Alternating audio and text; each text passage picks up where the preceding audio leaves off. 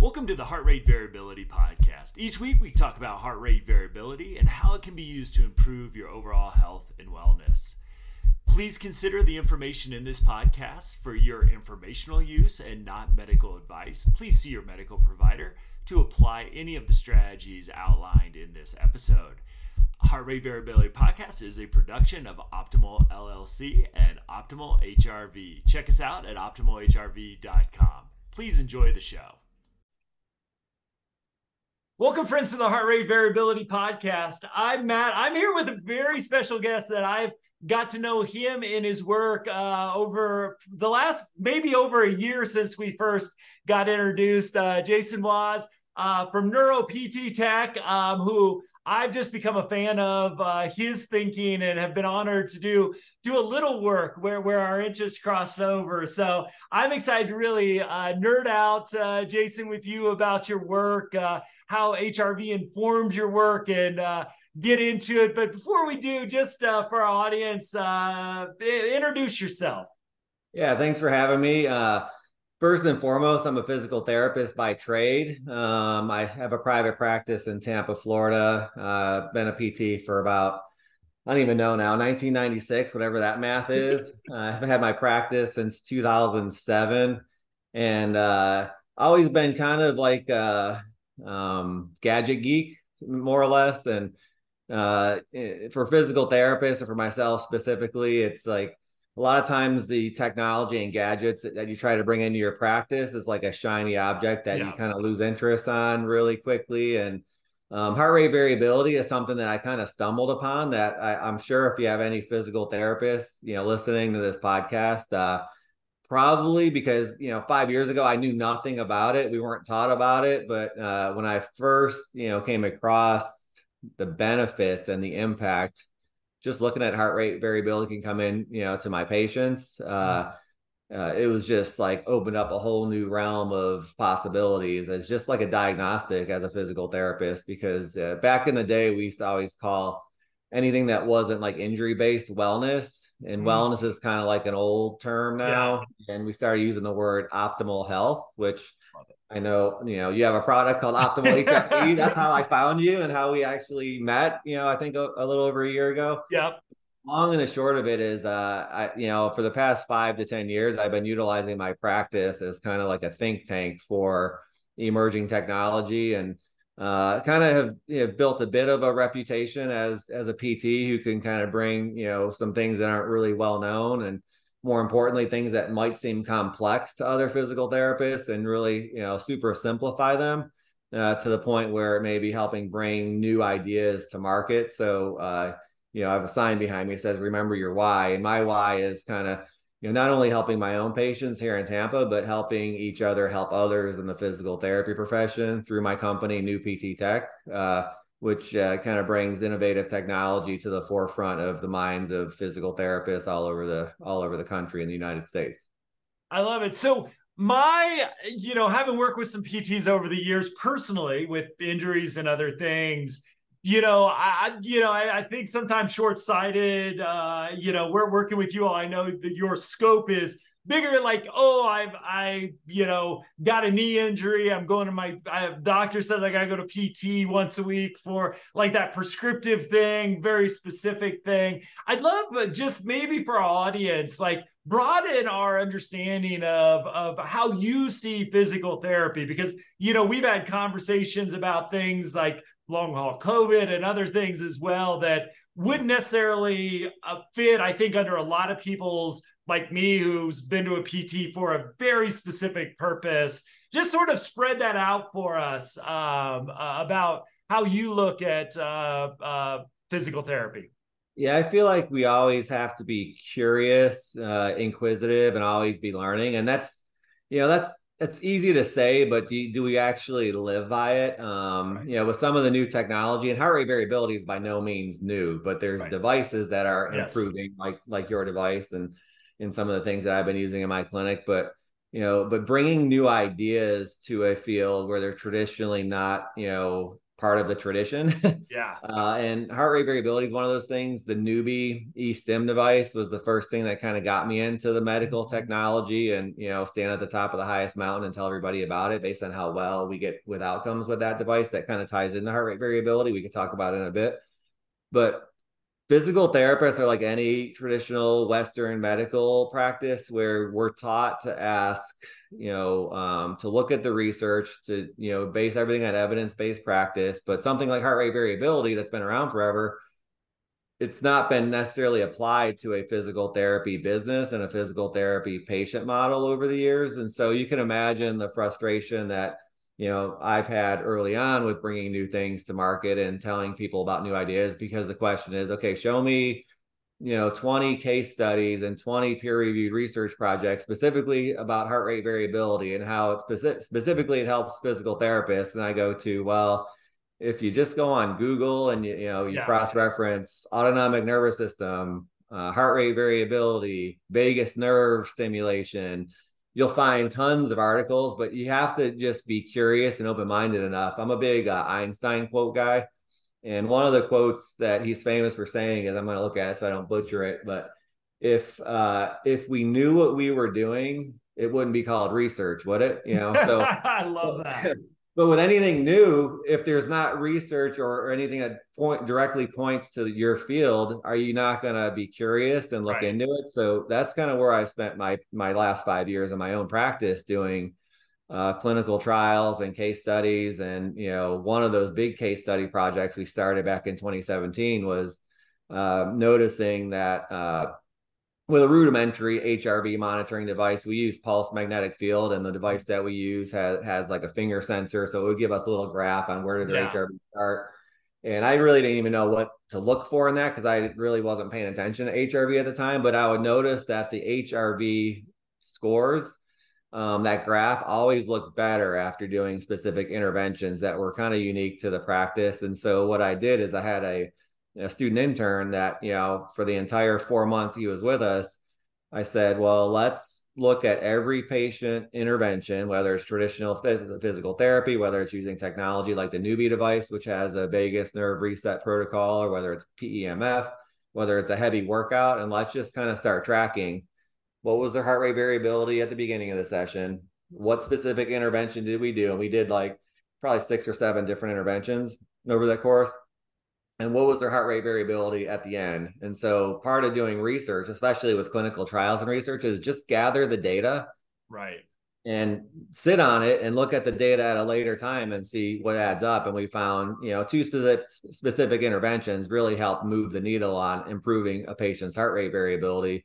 Uh, one was pulse magnetic field, low dose of that. One was the NeuBie master reset, which stimulates the vagus nerve. And then you know, at the same token, we also noticed that if we really kind of did a lot of heavy exercise, that the patient's HRV would tank immediately after the the session, but over the next two or three days with specific interventions, it would exponentially rise. So now we do a lot of work with the military because MacDill Air Force Base is here in Tampa as well, mm-hmm. and most of the as they call them, the uh, higher speed uh, employees of the government. yeah, uh, generally monitor their their their metrics and their you know you know things that are going on in their body. So many of them would wear like wearables, like a yeah. Oura ring, or you know your device wasn't out at that point in time, which would have been great with the you know with the dashboard that's you know, HIPAA compliant. But uh, so and we would start just looking at trends and really started. That's when I really started thinking, hey this needs to be part of our normal standard operating procedure when wherever we're assessing any patient, any client, any customer, whether it's performance, optimal health, physical therapy, because it, it really is a snapshot looking at heart rate variability into, you know, how healthy is the most important part of the system of right. our being that controls everything, which, you know, starts with the autonomic nervous system. So yeah, and I wonder, like, as you like become a leader in this area in physical therapy and beyond, I, I know you you your scope of your practice is pretty big and and it seems to be expanding every time I talk to you. So, like, I, I'm interested again. Take take forgive the layman's understanding, but is is how much was I guess historically physical therapists thinking about the autonomic nervous system and autonomic regulation. And then have you seen that changing as you've started to have these conversations? Is it kind of an easy conversation? Is it harder? I'd, lo- I'd love to kind of hear your experience uh, of bringing the, the HRV science into physical therapy. Yeah, to be honest with you, um, I personally, and I feel like I'm pretty well-rounded generalist, and you know, I'm I've been in it for a long enough time, so eventually you kind of you know you learn things and it kind of sticks right? Uh, but as a physical therapist i would guess if i had to kind of pigeonhole you know based on just where I, you know physical therapists i've worked with and i still work with that have worked in my practice and myself hardly to answer your first question is hardly ever pay attention to the autonomic nervous system. The, the what what the two condi- the one condition that changed names over the past 10 years that got us thinking about the autonomic nervous system if we got that patient to come through our doors used to be called reflex sympathetic dystrophy. Now it's called complex regional pain syndrome, CRPS. Hmm. So we would pay attention to it, but really not know how to treat it, you know, and, and desensitize that part of the body into functioning. And so, you know, a lot of, you know, physical therapists, we look at vitals and, you know, recovery rates and things like that. And, you know, if we work in athletics, uh, you, you can kind of tell when a, an athlete is in burnout mode because their progress is, is, is, uh, delayed or they they they plateau because they're kind of you know overtraining. And so we knew that but we never really directly attributed it in a, a case by case on a daily basis with autonomic nervous system.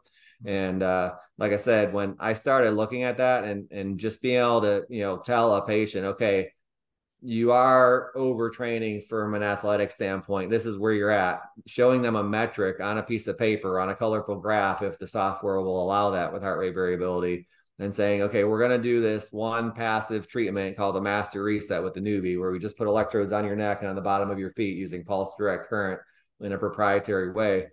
There's no way I would have convinced that athlete to lay on a table for 20 minutes with this special E stim. They would think they had TENS unit on their neck and on their feet. And how's this going to help me with athletic performance? But when you can explain it to them and show them the metric, first that in, in kind of layman's terms, you know, talking about sympathetic is kind of like the you know, if there's a cheetah chasing a gazelle, you know, yeah. the gazelle needs to be able to run really fast with their sympathetic nervous system dominance to run from the cheetah. But if the cheetah catches the gazelle and starts eating it, the cheetah needs to be in parasympathetic so they can digest the food that they just so you, but your body needs to be in a balance between the two and if you're yeah. really you know swayed one way or the other we need to kind of be able to adapt to that freely but if they don't have a a, a visual or a, a clear understanding of why that's even important you're not going to get anywhere with them. And if you don't even know as the treating clinician and you're just guessing, I, I kind of compare it to playing darts. You can either play darts with your eyes open or eyes closed. But you know, if you if you know somebody's autonomic nervous system is in the tank, they have uh, low HRV, they're more or less sympathetic dominant um, you shouldn't really be you know using an intervention that taxes their body physically or mentally or emotionally that much more in that session. You should be doing the things that help recover. So really in my practice and what i teach to the thousands of other physical therapists that i've had the opportunity to kind of work with over the past five years is it gives you it, the therapists know the term evidence-based practice. So yeah. this is like the best way to really on a day-to-day basis with a real simple five minute assessment to determine evidence-based practice in your physical therapy practice. So I think that's usually what gets them to kind of raise an eyebrow and uh, start thinking about maybe I do need to kind of look into this. You know, um, I talk to my staff all the time. We have a weekly staff meeting uh, uh, called a WIG meeting. Talk about our wildly important goals to keep us accountable to each other. And uh, you know, one of the things that when somebody brings up like a suggestion of how we can improve, I always go back to okay, so what? And not to kind of belittle the question. I want people to be thinking that way, but the so what is what's the end result of how you're actually going to utilize this and how's it going to benefit more people to benefit more, you know, to benefit others. And that's kind of in a nutshell what usually gets the attention of other therapists and clinicians when you say, Hey, evidence-based practice, this is the best thing I know, you know, how to how to follow that. Awesome. So I'd love to like look a little bit more detailed into your practice because I know you've developed some platforms yourself. So uh, you learned about heart rate variability. You start. Uh, uh, it sounds like we had basically a kind of a similar experiences. Oh, I got to learn more about this and more about this, and then wanting to share with other people. But I'd love to just kind of as you've integrated in and developed you know your your own approaches and a little bit of your own technology like just kind of uh you know you, you learned about it you're passionate about it. you're in a field that doesn't talk about it a whole lot kind of where when i got into mental health we weren't talking a ton about it as well so so uh let, let's continue like how you some progress that you made exciting stuff you've been able to develop to support the integration into pt yeah, well, starting with getting it in front of all of our patients and educating them. I also, you know, coach PT practice owners and, and kind of the business side, but yeah, um, again, the so what. So you have to have,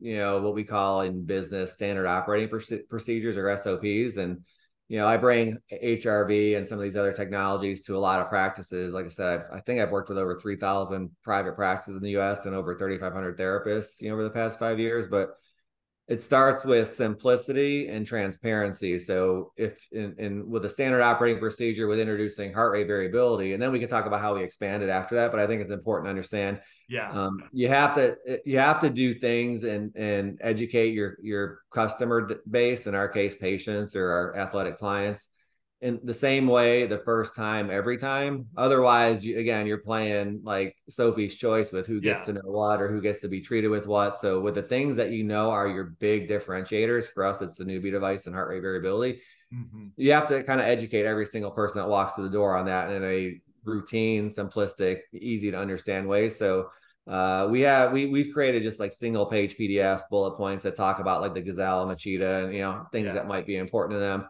uh, show them a quick video, and then uh, the, the session after their initial PT eval. So let's say they come in on Monday for their physical therapy evaluation. The session after that, whether it's Wednesday or Thursday, we always start with getting a baseline heart rate variability assessment, and we relate that back to the information they told us are their pain points or their problem areas on their evaluation.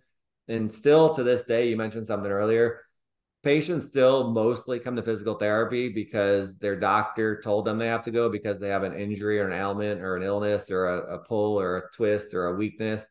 Um, they don't know that almost every state in the United States right now is a direct access state where you can come to see us, you know, within reason for any, you know, physical condition. Um, but uh, at the same time, we have to educate them on, you know, again, what we talked about earlier is the autonomic nervous system. So we always get a baseline HRV and kind of do all that stuff for them.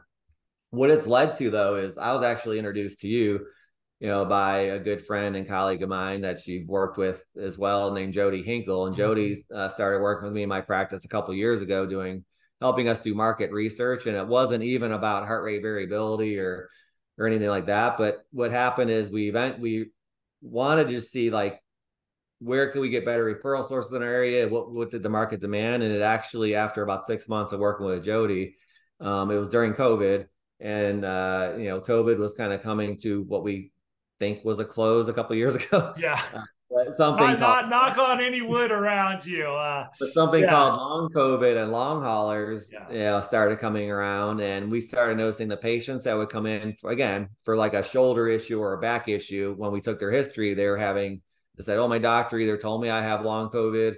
Or I'm having these symptoms, and they're all symptoms like brain fog, sensitivity to light and sound, you know, weakness, persistent, you know, respiratory things, all that stuff and so after working with Jody, we developed a whole long COVID protocol. And about, I don't know, six months into developing that, she's like, Hey, have you heard about this book, you know, written by Matt Bennett, you know, and he, he, has a whole like wearable system for heart rate. And you know, here's the book. I did read it.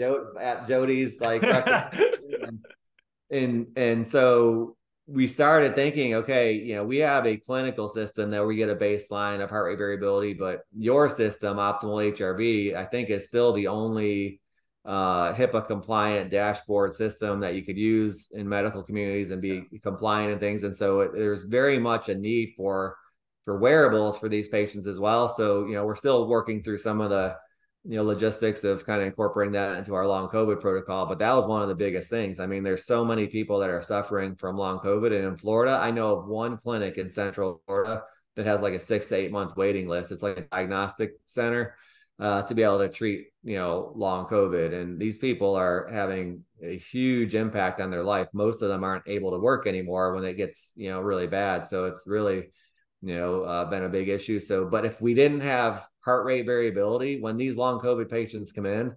it's literally the first test, first diagnostic they've ever had that actually gives them some hope where it shows we were able to look into their nervous system and actually show them why they're feeling like they're feeling brain fog, irritability, sensitivity, light and sound, weakness, you know, the, all this stuff, you know, it, it really, they're like, holy moly, I'm I'm not crazy. I'm like, no, you're not. And this is the re-. most of them are at like the lowest 10 percentile on heart rate variability when you get initial yeah. baseline.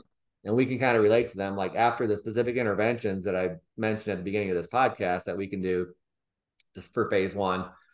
Usually within a, within two weeks, that score improves. If it's like below 10%, to let's say 20 or 30% of improvement. And when they see that, okay, evidence based practice, we're moving in the right direction where if we just physical therapy and we wanted to, you know, stretch it if it's tight, strengthen it if it's weak, you know, improve on balance if they're in balance, we'd be kind of spinning our wheel. So just for that particular diagnosis, it's like it's not only hugely impactful to that patient group with long COVID, but I think it's the only reason a lot of them get better is because they actually can see why they're feeling like they're feeling and they know we're on the right path for that particular, you know, you know condition and there's a lot more work to be done but that's the early on what we've been seeing. Yeah I, i'm interested to see uh, you know because i i think i don't know if long haul covid is going to be a chronic disease. I'm hoping it's not uh, but you know it seems to be just uh, for i mean it's just personal people that i know and have talked to like really a uh, just a, a terrible condition uh, to deal with. And I'm so I'm kind of interested, like as you start to work with folks um, who've experienced this, just kind of what what have you just from your personal experience seen HR, HRV related or otherwise?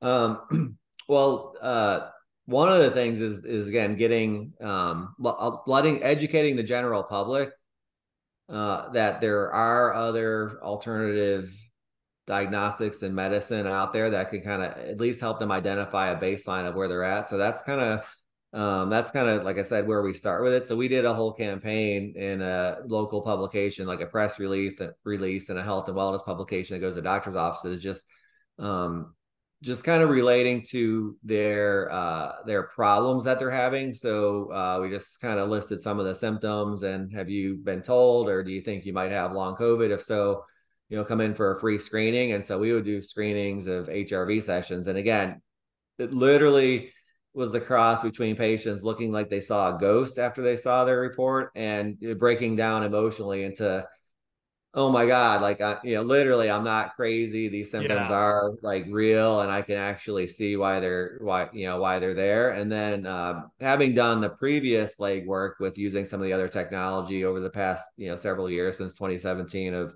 of knowing what things through doing hundreds of, of trials and case studies generally will help improve you know their health and and not. And so that's kind of like the starting point but you know so with the long covid protocol we have two weeks where we're only doing the passive stuff that we know helps the autonomic nervous system including meditation and mindfulness and biofeedback which again this isn't a plug whatsoever. I know you know you probably don't even like there being a plug for your product on your podcast, but it's okay.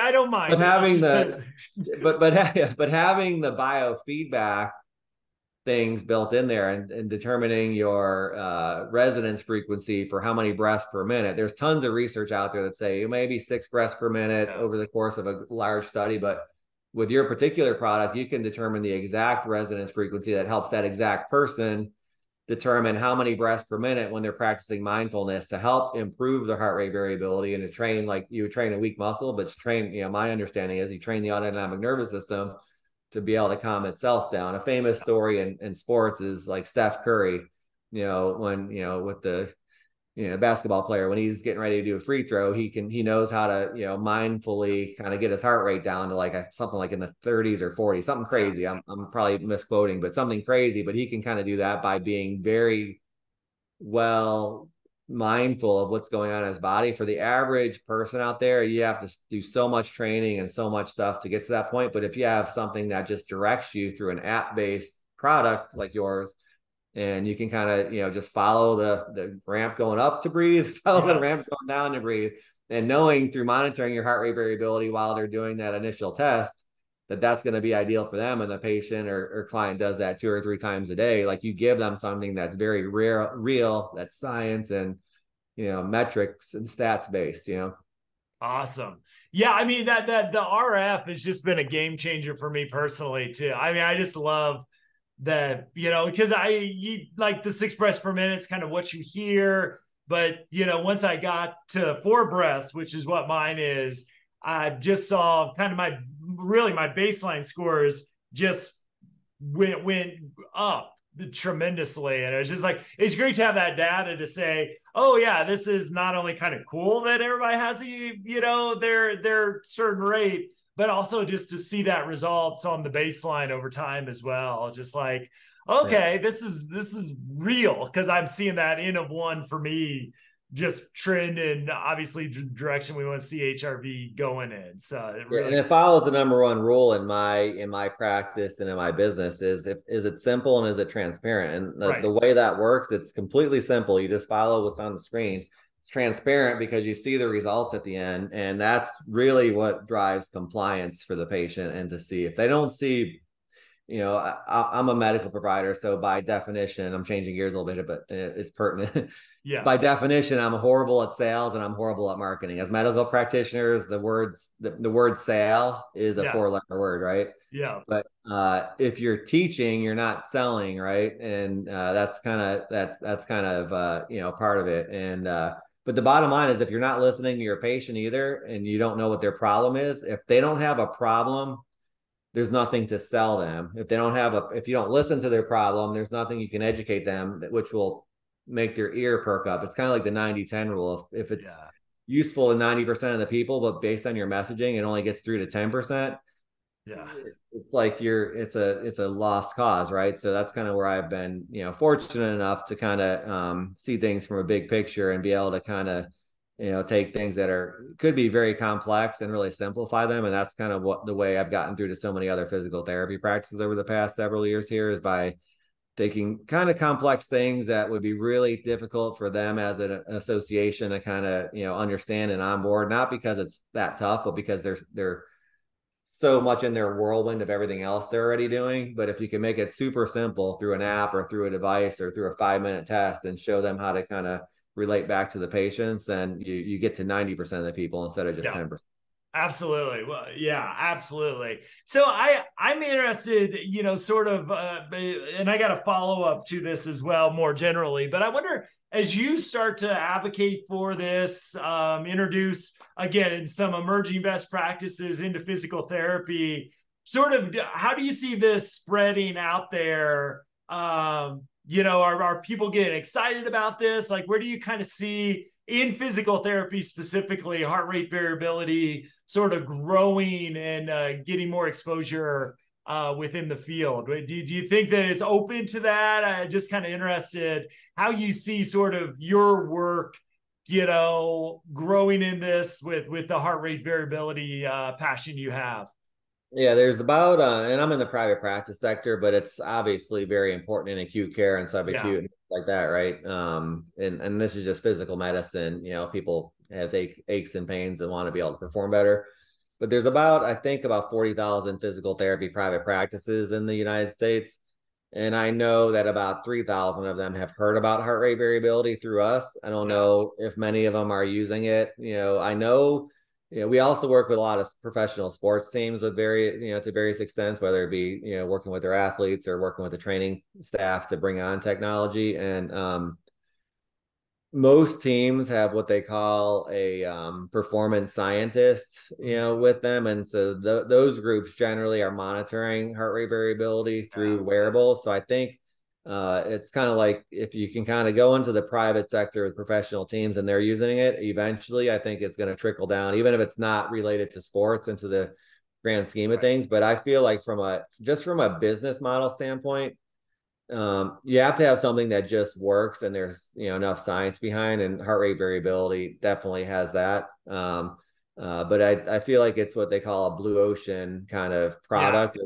blue ocean strategy because it's so easy to use and interpret, but it's being used in so few. Yeah.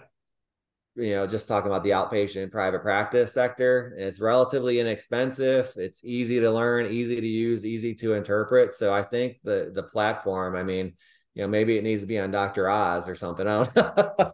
but that's the most frustrating part, right? You know how well it works. I know how well it works, but yeah. how do we get to so many, you know, so many people? So I'm at all the conferences with NeuFit promoting the NeuBie and talking to people how amazing that thing is that you know, I think is going to win the Nobel Prize in science in the next, you know, five to 10 years based on the things that that thing's doing. But I always have my heart rate variability assessment tool there. And I, I talk to people about that while I'm talking about these complementary other pieces of technology so uh, it's still kind of in the boots on the ground. Um, doing podcasts like this definitely helps get it out there. Uh, you know, and uh, but it's it's that's probably the most frustrating part with anything new that you know can help so many people is is you have to be very patient with getting through to either a lot of the kind of right people or a lot of the really right people that can help you promote it. Um, and uh, I think the people that are in the middle, one of the things that Chris McChesney, who uh, is part of like the four disciplines of execution, he wrote the book, which is how we do our WIG meeting and how we yeah. have our accountability meeting. Um, he says whenever you're kind of uh, approaching people with something new, there's there's three groups, right? You got the hell knows, the people that don't want to adopt and they're going to fight you the whole way. You got the yeah. hell yeses, that are the early adopters and then you got the people in the middle chris yeah. says work on the people in the middle and so that's kind of where we're working right now the ones that are kind of have their radar up. They kind of you know understand it a bit. They're listening to it. But um, at the same time you have to know that they have a patient population that has the problems which we know they all do but you have to kind of relate to the the problems. And you have to be a bit of a salesperson and you know sell on the pain points of the problems that they're having, right. you know, and not uh, not trying to create a solution for a problem like sometimes we do in other sectors of the of the world. Or I won't I won't go there. yeah, exactly. so anything else like the the, the NeuBie I, I find really fascinating. I'd love for you to just talk a little bit more uh, about that system because I, I, thought it was really cool. Uh, some of the science you were implementing around that. Yeah, so uh, the NeuBie device is a pulse direct current electrical stim machine, which is one of the very few. I think it's the only pulse direct current stim machine that's FDA cleared to to work on uh, sick people, work on people with ailments and conditions. And it basically is much different than what somebody would think of as like a TENS unit or a, you know, you see the stim machines that people put on their abs on TV and yeah. it says it's abs. Those are all alternating current. But the way that Garrett Salpeter, who's the inventor, neuroscientist, and engineer that created it, they're based out of Austin, Texas, and his company NeuFit. Um, I was the first PT to kind of discover the NeuBie. I didn't create it, but when I say discover, I mean I heard about it from somebody who went to like a biohacking convention before it was even FDA cleared, and they said, "Hey, you should check this thing out. Uh, it's uh, seems like some of the stuff that you like to tinker with, you should, you know, check it out. So I looked up NeuFit. This is like, you know, middle of 2017 on online. And I called the number and Garrett, the guy who invented the machine and the neuroscientist who's the CEO of the company answered the phone. and uh, just, I just uh, felt like it was a good enough thing to kind of look into and the company culture based on where he said he wanted to go and just wanted to help people and help make the world a better place with, you know, helping get rid of pain and things like that so long story short is like a couple weeks after I spoke to Garrett, I flew from Tampa to go to his facility in Austin, Texas, and uh, was one of the first like trainees of this new technology that just got FDA cleared. And I was one of two physical therapists in the group. Everybody else was either a business person or a biohacker or a bodybuilder. Yeah. I remember uh, when I just when I went there and learned to learn about it, I was with him for three or four days. He was talking about the neuroscience behind it, and he said, you know, something along the lines of, "Hey, well, the NeuBie detects like the fastest afferent muscle fibers, the Golgi tendon, and muscle spindle." And he goes, Jason, you're one of the only medical people in here. Can you explain the difference between the muscle spindle and the Golgi tendon organ? I'm like, uh, I know him, but I know I'm gonna mess it up. Burrito Supreme, can I punt this one? Thanks. Yeah, you know, yeah. I've been out of school for 20 years at that point in time, and it's a, that's not a simple question either. That it should be, but if you if you like you're used to pushing on bodies and things, you don't think about it. So when you said like you know the nervous system and how did you have to go back and learn about the autonomic nervous system? I even forgot like what a golgi tendon organ and muscle spindle did. So when you said yeah. physical therapist everything about the autonomic nervous system and i think we take a med surge class in our first semester at pt school and have to kind of you know go through all the processes of autonomic and sympathetic parasympathetic versus central nerve you know the whole thing right? And uh so uh i've come a long way since then let me just say. Yeah but so the NeuBie device is it's an amazing thing. It, it works in three ways. We're able to identify uh, spots on the body. Let's say somebody has a shoulder issue. Uh, we're able to do what we call mapping and move it around the per- person's shoulder wherever they feel the electricity the most at a certain you know baseline level. Those are the two spots we're going to treat. So again, just like the HRV, it's it's playing darts with your eyes open. And what it's looking for are spots where the body's already like spastic or has a, a, muscle tension or increased muscle tone. It's, you know, you're finding things that you need to inhibit, not finding things yeah. that are weak. And so if you can kind of turn down the artifact of things that are overactive and overprotecting because you have an injury, an illness, uh, you know, whatever. So that's the first thing it does. We're able to map. And then you just use the device by having the patient move. And what happens is within a couple of reps, they start feeling electricity less. So we know we're kind of using that electricity. I kind of say almost like a shock collar on a dog, but not that intense, where yeah. their body kind of learns that that's not a protective mechanism that they have to do, it starts calming down and calming down and calming down. So within one session, you get like a 10x multiplier because you're just doing the same movement that you would do in physical therapy, but it eliminates that afferent feedback to the brain telling those muscles they have to overprotect. So that's one of the uses of it. Another one is what we talked about the autonomic nervous reset. We call it the master reset.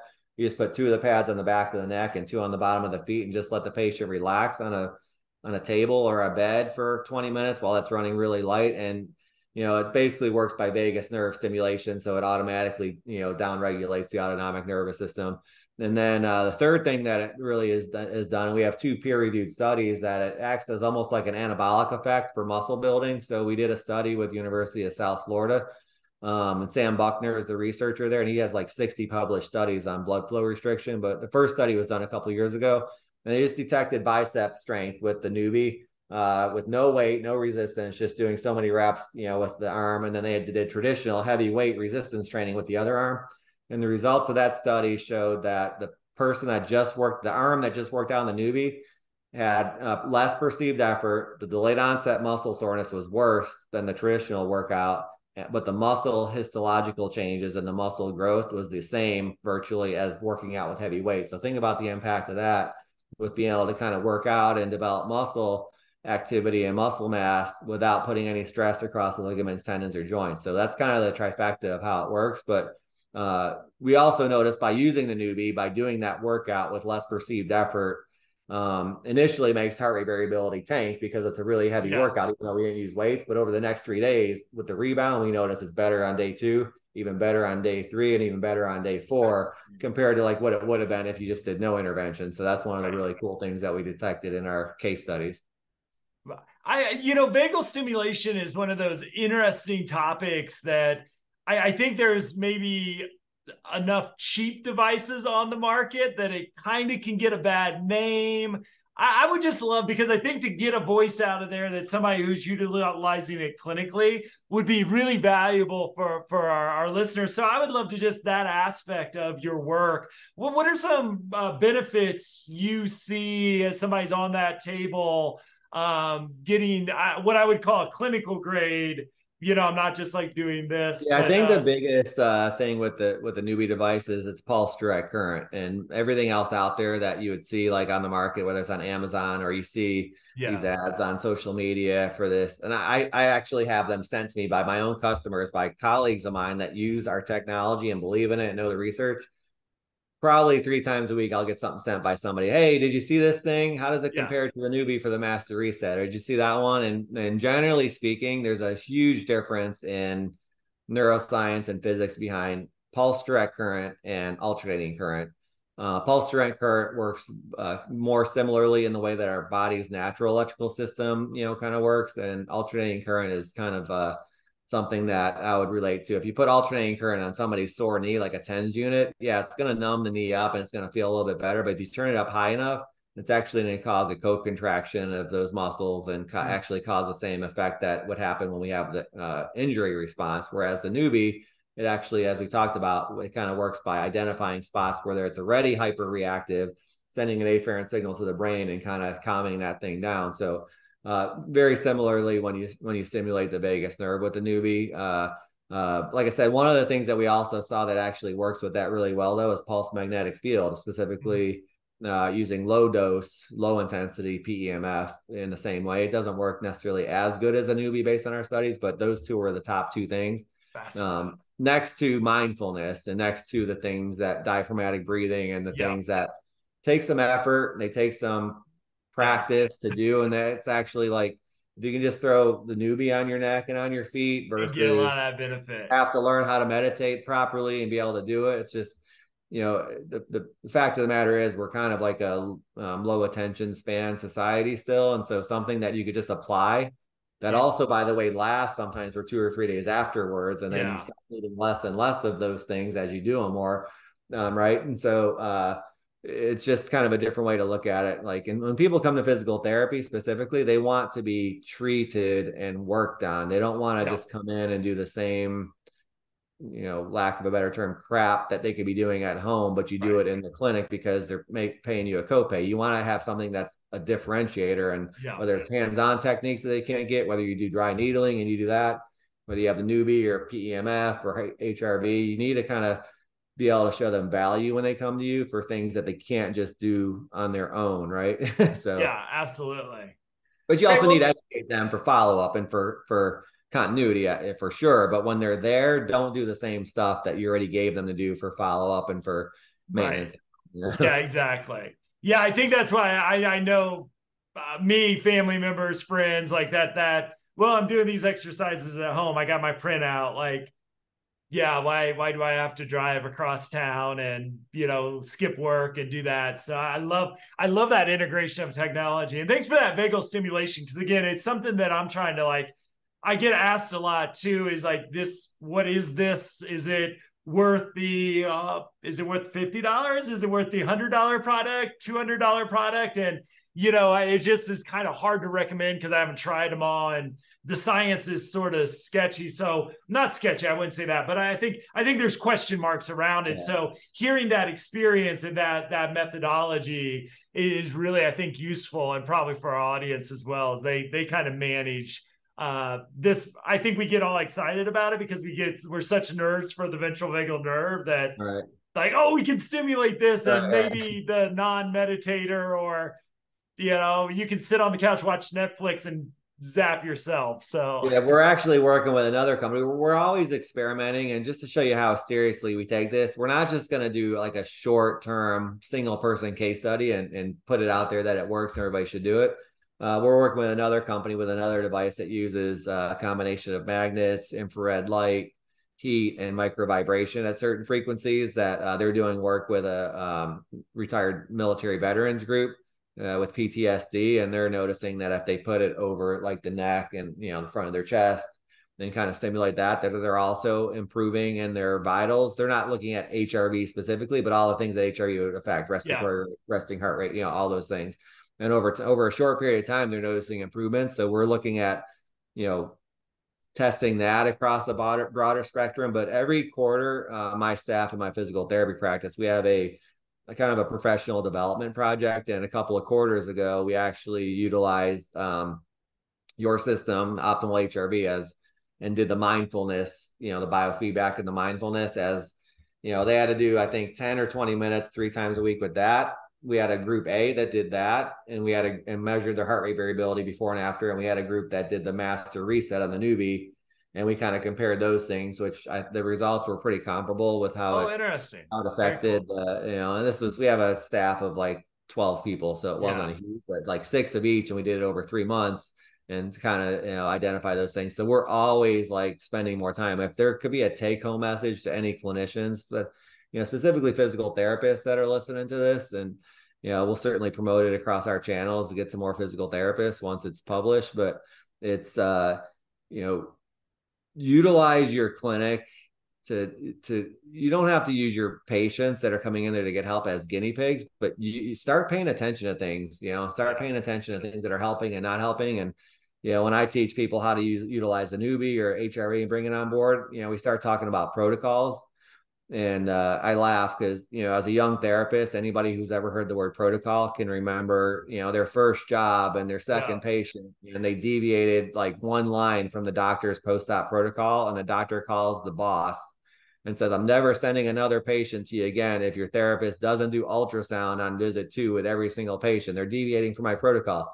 So I'm very careful when I mention about how we develop protocols with the technology yeah. that we're bringing to market but the way I define it is it's just a starting point. Like if you've not done a lot of these things or a lot of these seen a lot of these patients, it's just a starting point to kind of not be afraid to utilize the technology. But as you protocols are made to evolve and get better. So if we can give you a starting point to at least do something, get started, right?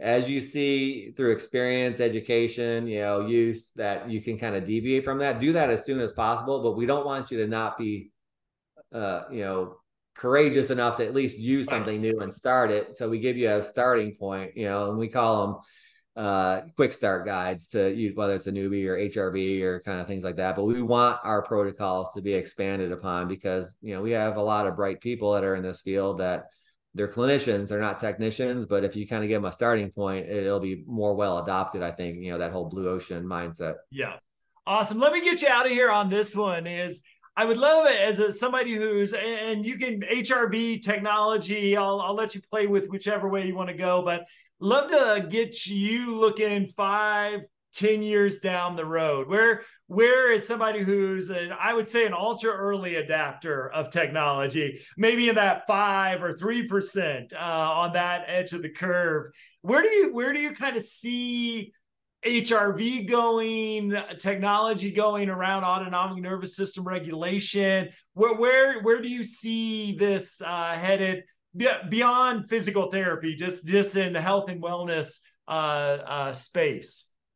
Yeah, I um, let me kind of think on that for for a minute, but you know, I think um, our we had a lofty goal five years ago. Uh, you know, with reaching the new technology, like if we can get to five percent. Yeah, I think back then it was thirty thousand practices, and so I think we've reached that many. Not maybe eh, that many that are actual adopters, but people that are starting to kind of you know, starting to kind of listen to the new things. But one of the things I tell every person that will listen to me, you know, again, we're talking about my area of expertise currently is which is outpatient physical outpatient private physical therapy practice or outpatient practice is when a patient just from a business standpoint forget about how much value you're going to add to helping them get better quicker which will also be yeah. a byproduct but if a patient walks into your practice and I may be dating myself by you know sharing these brands. Uh, when a patient walks into your practice, the physical therapy practice of the future, um, they should feel like they're walking into an Apple store, right? You walk into the Apple store, it's very neat, it's very minimalistic, modernized. Every section has its own space, and you know, I'm in the laptop section, I'm in the phone section, I'm in the yeah you know, whatever iPod section. I'm in the you know TV section, whatever it is. Uh, and it, they shouldn't think they're walking into a Radio Shack, right? Right. the, most outpatient practices, you have to be willing to reinvest in your in your in your product in your in your business. And I think um, if physical therapists uh, can think of their business model as what product am I delivering to my customer base or any medical practitioner. Yeah. Not necessarily am I, you know, developing a, you know, providing a service, but what do they think of your product? Do they think you're the most innovative and you get them better the quickest and you have a differentiator and you have the education, training, support, staff, equipment?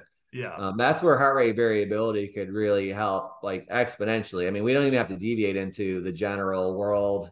I mean, there's enough in there just in the physical medicine and the outpatient yeah. you know, practice thing but uh, heart rate variability is something that if you want people to think you're uh, George Jetson and not Fred Flintstone, yes, better be adopting it because it's such an easy thing to really tap into somebody's uh, you know, inner workings of of the system in their body that virtually controls the health and well-being of every other system. We look at one metric called biological age. I'll just end on this.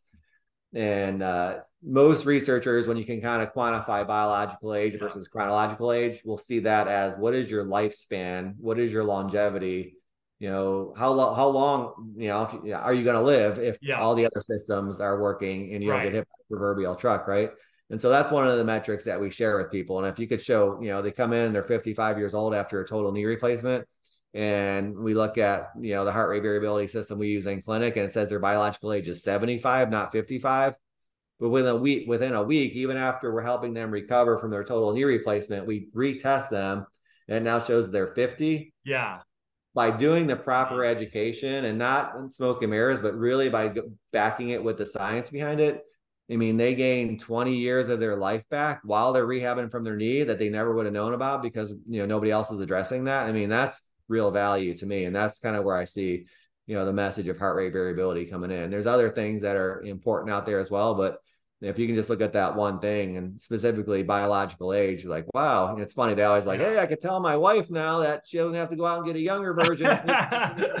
or if you get it, we we hear this all the time when we produce um, results for pro athletes, especially the ones that are getting into like maybe their 30 to 35 yeah. year age group and uh, they're getting ready for a contract year. And we're like, I, I've had pro athletes say, hey, my heart rate variability says I'm not 32, but it says I'm 22. Can I share this with my agent so he can use this to actually on that inside? I'm not really that old. I mean, I've actually had pro athletes ask me that. Yeah. So it's kind of the other end of the spectrum. You know? so. it is fascinating though, because like doing these, I mean, it keeps it keeps you young in ways that I I mean, I obviously haven't been 30 in a long time at this point, but it's like I, I I believe I feel better now, but it took those like years of practice and thinking about diet differently, nutrition, like, but but that the payoff uh, is like, okay, I could you know wake up still every day with energy to get excited about my work, and you know that that payoff, and I think to give a number around that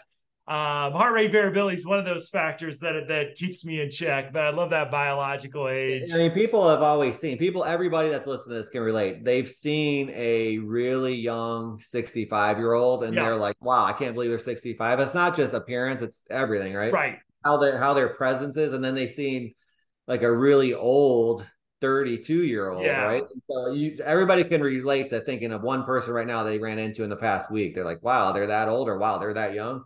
Yes. That's like the best way to kind of characterize it, I think. So, yep, absolutely. Well, Jason, uh, this has been a fabulous uh, show. I really appreciate your time. Uh, I know the audience uh, will quickly recognize why I love uh, what you do, uh, partnering with you all in your great work. I love how you think. so it's been great to learn from you, learn what you're doing, and share that with the audience.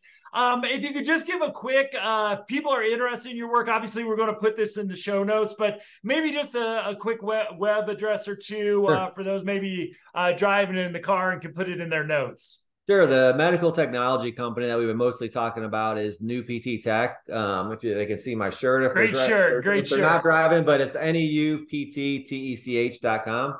Uh, my email is jason at neupttech.com. Uh, my uh, physical therapy practice. It's called CEP Physical Therapy. Uh, it's goceppro.com if you want to see what we're doing local to Tampa. But uh, if anybody ever has any questions and wants to reach out, uh, I spend most of my time. I'm afforded the time now to to work with any practitioner, clinician, you know, consumer that is interested in learning more about any of this stuff. And I always make it a point to talk to them. So reach out to me and be happy to set up a Zoom call or a phone call or anything like that.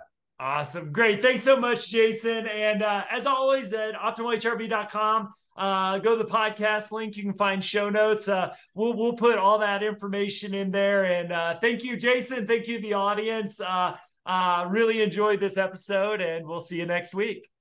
Thank you.